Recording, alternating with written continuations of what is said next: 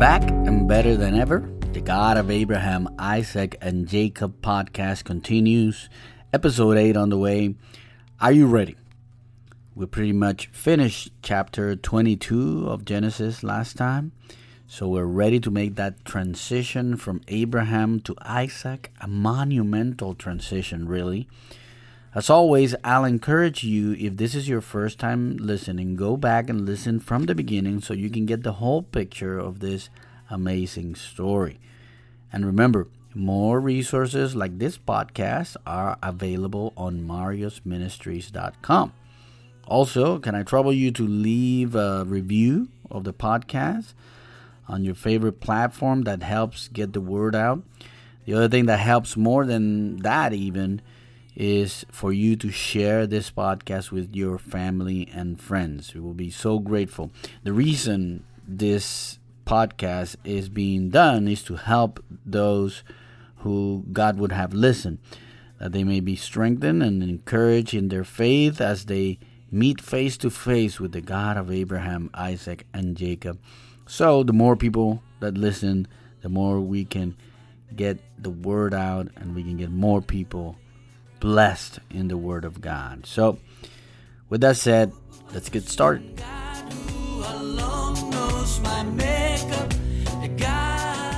Last episode, we finished the amazing story of Abraham sacrificing his son Isaac, a truly inspiring account of the faithfulness of God. It is a story that looks forward toward the ultimate sacrifice of the Lamb of God, Jesus Christ, on the cross. To put even more emphasis on it, take one last look at the end of Genesis 22. The conclusion of the episode with the sacrifice of Isaac is that the angel of the Lord calls out to Abraham a second time and says, By myself I have sworn, declares the Lord, because you have done this and have not withheld your son, your only son, I will surely bless you and I will surely multiply your offspring as the stars of heaven and as the sand is on the seashore. And your offspring shall possess the gate of his enemies, and in your offspring shall all the nations of the earth be blessed, because you have obeyed my voice. So you not only hear there again the affirmation of God's promise to Abraham, he will multiply his offspring. But note that in your offspring shall all the nations of the earth be blessed. How is this possible? As we have discussed, the Christ will eventually come through Abraham's offspring, through whom we are all saved. If you take a look at Luke chapter 3, starting on verse 23, you'll read the genealogy of Jesus, and Luke will trace it from Joseph all the way back through David, Jacob, Isaac, to Abraham, and even all the way back to Adam. It is all significant, and you can understand it better now after getting acquainted with the God of Abraham and his faithful promises. I hope those New Testament passages take on a new meaning for you as you reread through them after listening to this podcast. Okay, time to move on now. We read that Abraham was told about his brother Nahor having children with Milcah, his wife. A number of children are mentioned, including Bethuel, whom fathered Rebekah. This is a name we don't know about yet, but we will. It relates to the story we will discuss today, so I do want to note it here. Chapter 23 greets us with the death of Sarah. She lived 127 years, the text says, and she died at Kiriath Arba, that is Hebron, in the land of Canaan, in Israel today, what is known as the West Bank. We are told that Abraham weeps for Sarah and sets out to find a fitting gravesite for his beloved. Recall that Abraham is sojourning in the land of the Hittites. So he asks them for a piece of land, and we have this sort of funny exchange where they want just to give it to him, but he wants to buy it from them. And they go back and forth a few times, but Abraham insists, and he pays Ephron, the son of Zohar, 400 shekels of silver for the cave at Machpelah, where he ends up burying Sarah. This is an important biblical site that is still around to this day. Abraham will be buried there also, as will be Isaac and his wife, and Jacob and his wife. The site has been transformed at different points in history. Herod the Great built a big structure around it. There was a church built inside that was later converted into a mosque by the Muslims in the 7th century and then recaptured again by the Crusaders in the 12th century, then again by Muslims. But anyway, you can still visit this site today, although the actual tomb is in the cave beneath the place that is open to the public. These facts are always encouraging to note because they remind us we are reading history here, not fiction. Always remember that and remind your children and grandchildren of that fact. Abraham is left alone now, but he's very old also. If Sarah was 127, he's probably 137, given their ages at the birth of Isaac, 90 and 100. So he's thinking that his time is coming and therefore wants to make sure Isaac marries a woman from his own tribe and not a Canaanite from the place they are currently living in.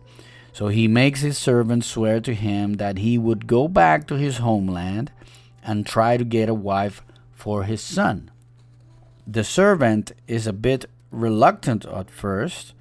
Perhaps the woman may not be willing to follow me to this land. Must I then take your son back to the land from which you came? He tells Abraham in verse 5 of chapter 24.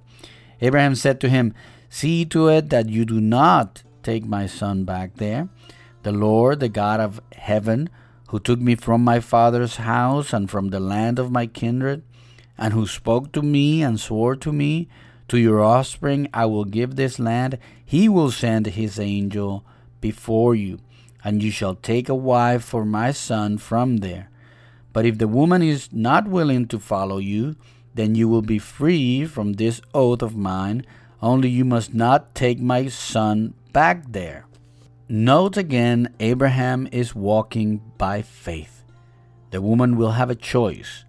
To be sure, there are societal pressures that forced women to make tough choices at that time, but there is something deeper here than the simplistic calculations of our modern society. Never listen to those who want to sit in judgment of the Word of God from their supposed enlightened modern or postmodern point of view. These so called experts are usually the most blind of all teachers. We do well to approach Scripture always with humility, with a sort of fear and trembling due to the Lord of the universe, whose word we have on our hands. Abraham's servant swears takes some significant resources, camels, servants, and gifts, and then departs on his journey to find a wife for Isaac. Where is he going? He's going to go to Mesopotamia, the city of Nahor. Remember the name? Yes, that is Abraham's brother, to whom we were introduced earlier at the end of chapter 22, who had borne children along with his wife Milcah. Now you can see how this is a crazy endeavor.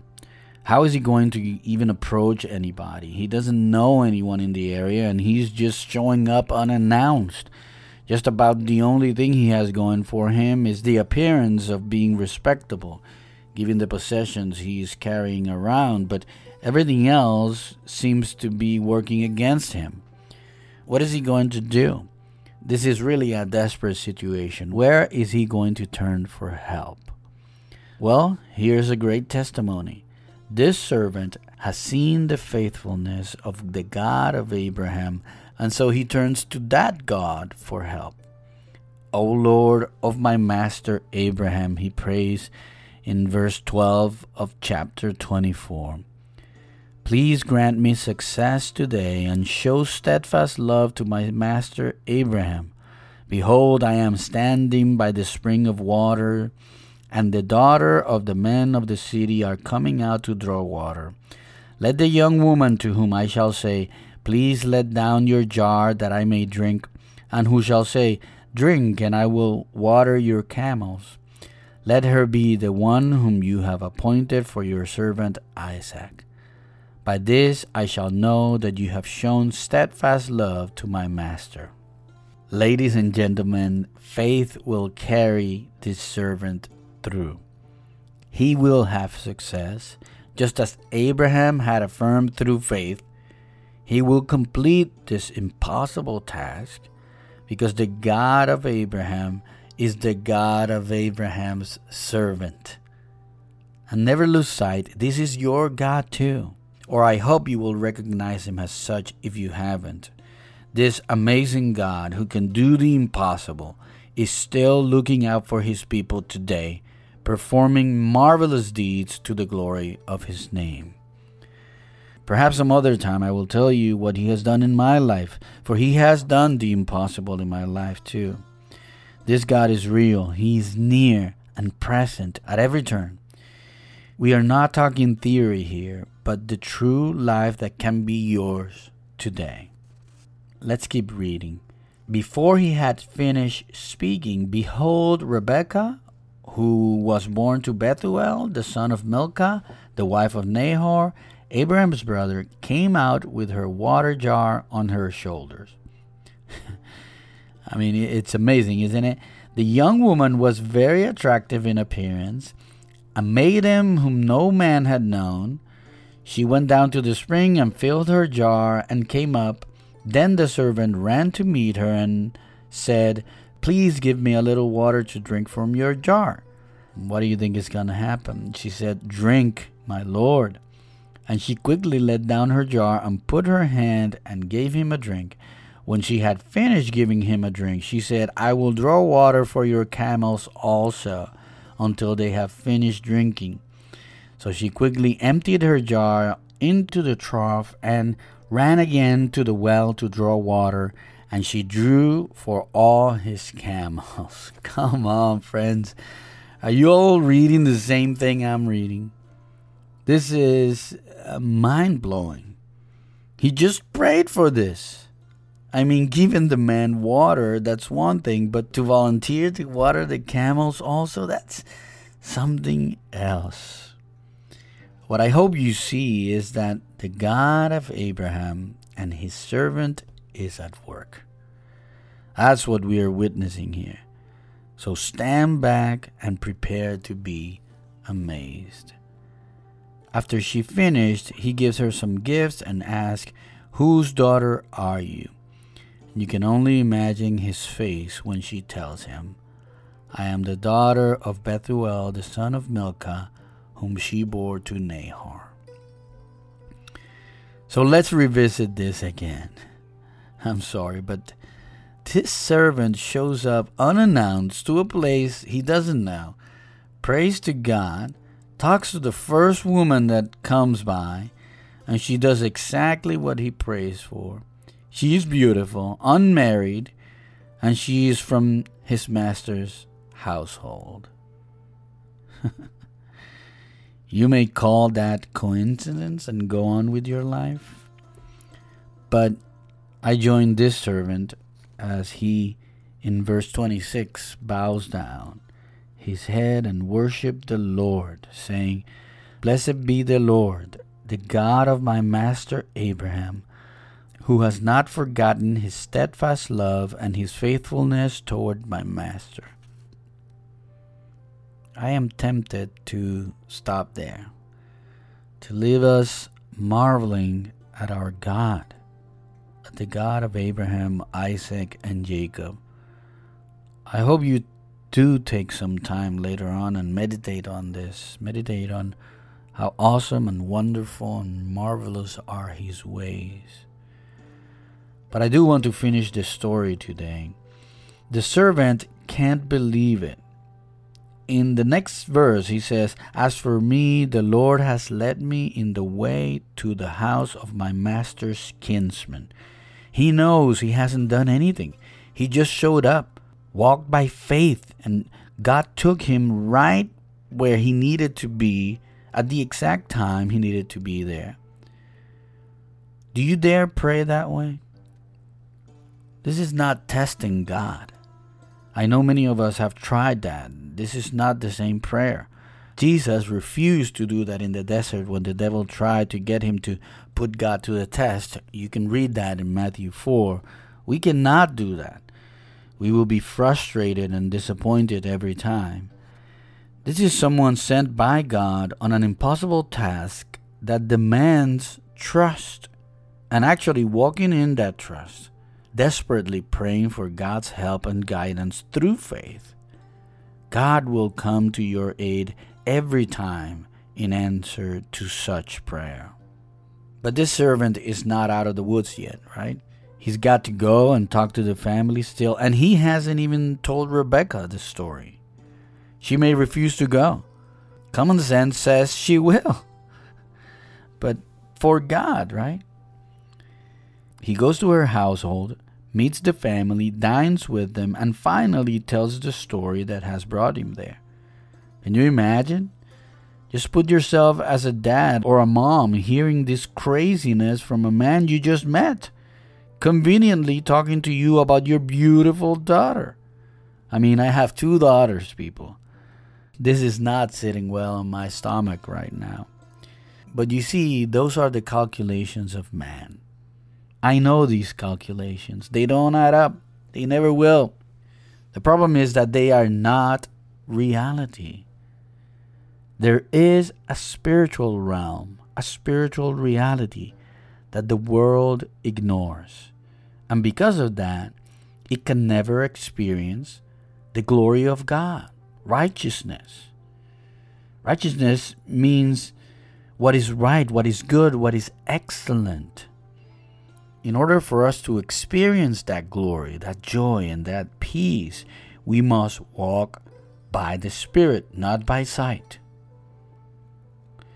Rebecca and her family must be guided in this way right now, or they will understandably reject this man as an unstable lunatic. But he is not. Do you see the depth of what we're talking about here? If you have rejected God up until now because things just don't add up and your parents or Christian friends sound like crazy people, what if they're not? What if what they are telling you is the truth? I beg you to come and see, taste that the Lord is good. Laban, Rebekah's brother, and Bethuel, her father, seem to be at a loss, but they believe this message is from the Lord, so they agree. Listen to how they responded. The thing has come from the Lord. We cannot speak to you bad or good Behold, Rebekah is before you. Take her and go, and let her be the wife of your master's son, as the Lord has spoken. You can hear the fear of the Lord in them, but it's like they don't like it, right? They say they, they won't speak good or bad about it. So it is not surprising that the next day, when they are about to leave, they are a bit apprehensive about it. They ask the servant to remain with them a bit longer. Abraham's servant sort of feels what is happening and asks them not to delay him. So they finally turn to what they should have done from the beginning.